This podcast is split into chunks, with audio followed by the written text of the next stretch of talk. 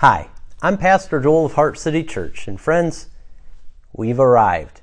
We've arrived at the end of our devotionals on the Psalms, and we've seen this week that the last five complete the story of the Psalms. What do you mean, the story of the Psalms, Joel? Well, the Psalms are divided into five books, and each have a different theme that creates this amazing storyline.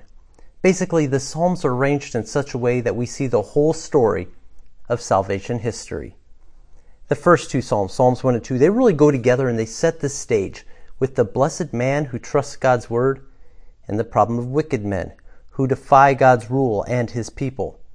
And God laughs at them because his anointed will dash them to pieces.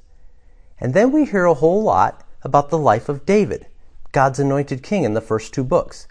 David is constantly turning to God as he faces the challenges of being God's anointed. Saul, Absalom, and other enemies seek to kill him. Book 2 ends with the hope of David's son Solomon in Psalm 72, who becomes king. And then you have Book 3, Psalm 73 to 89, and things are not looking good. This is the darkest section of the Psalms as we hear about Israel's kingdom, its temple being destroyed.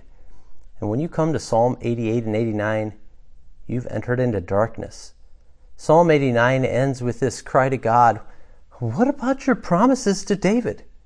The anointed son of David was their hope, but that hope seems gone. But Book 4 begins with a surprise. It's the only psalm of Moses, which reminds us that God was at work before David, and God will fulfill his promises through a new exile. And the Psalms that follow speak of how God is the king who will triumph over all. And then you come to Book 5 and we read right away about another son of David. There's another king coming. And when you read Psalm 110, a psalm of David, this is really puzzling. In fact, Jesus brings this psalm up to stump his opponents in Mark 12, 35 to 37. In Psalm 110, David calls his son his Lord. Usually, daddies don't address their boys this way. In Psalm 110, we're introduced to a son of David who is actually David's Lord.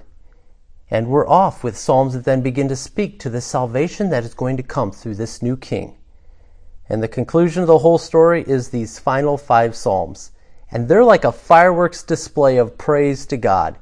Each and every one begins and ends with praising the Lord. And friends, here's the final one Psalm 150, where we praise God in the holy place as we begin the praise that will never end. Psalm 150. Praise the Lord. Praise God in His sanctuary. Praise Him in His mighty heavens. Praise Him for His acts of power. Praise Him for His surpassing greatness. Praise Him with the sounding of the trumpet. Praise Him with the harp and lyre. Praise Him with timbrel and dancing. Praise Him with strings and pipe. Praise Him with clash of cymbals. Praise Him with resounding cymbals. Let everything that has breath praise the Lord. Praise the Lord. That's it, friends. This is the conclusion to his story. This is the story that God has been at work creating for thousands of years. This scene in the sanctuary is where all of history is moving, my friend. Our final destination is glorifying God and enjoying Him together as we celebrate how God had a plan from the foundation of the earth for our Lord Jesus, the greater Son, and the Lord of David, to enter into this world and bring about our salvation. This story has always been about the blessed man, Jesus. And Jesus confirmed this in Luke 24 47 when he said that all the Psalms were about him. So I encourage you, friend, if you're not already, to make the Psalms a regular part of your diet. And it is good to read them with this bigger story in mind. God created all things, including us. But there was a fall when men rebelled. And we experience this each and every day in our broken world.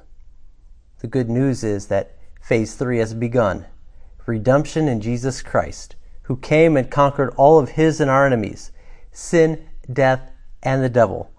And the only reason the story has not come to the end is because there's still some praisers, perhaps a trumpet guy or a few cymbal girls, who have not yet been gathered up into the kingdom.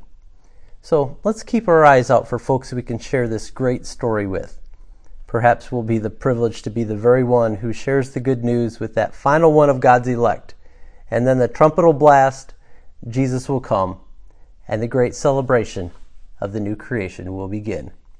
My friend, remember who you are and who you belong to.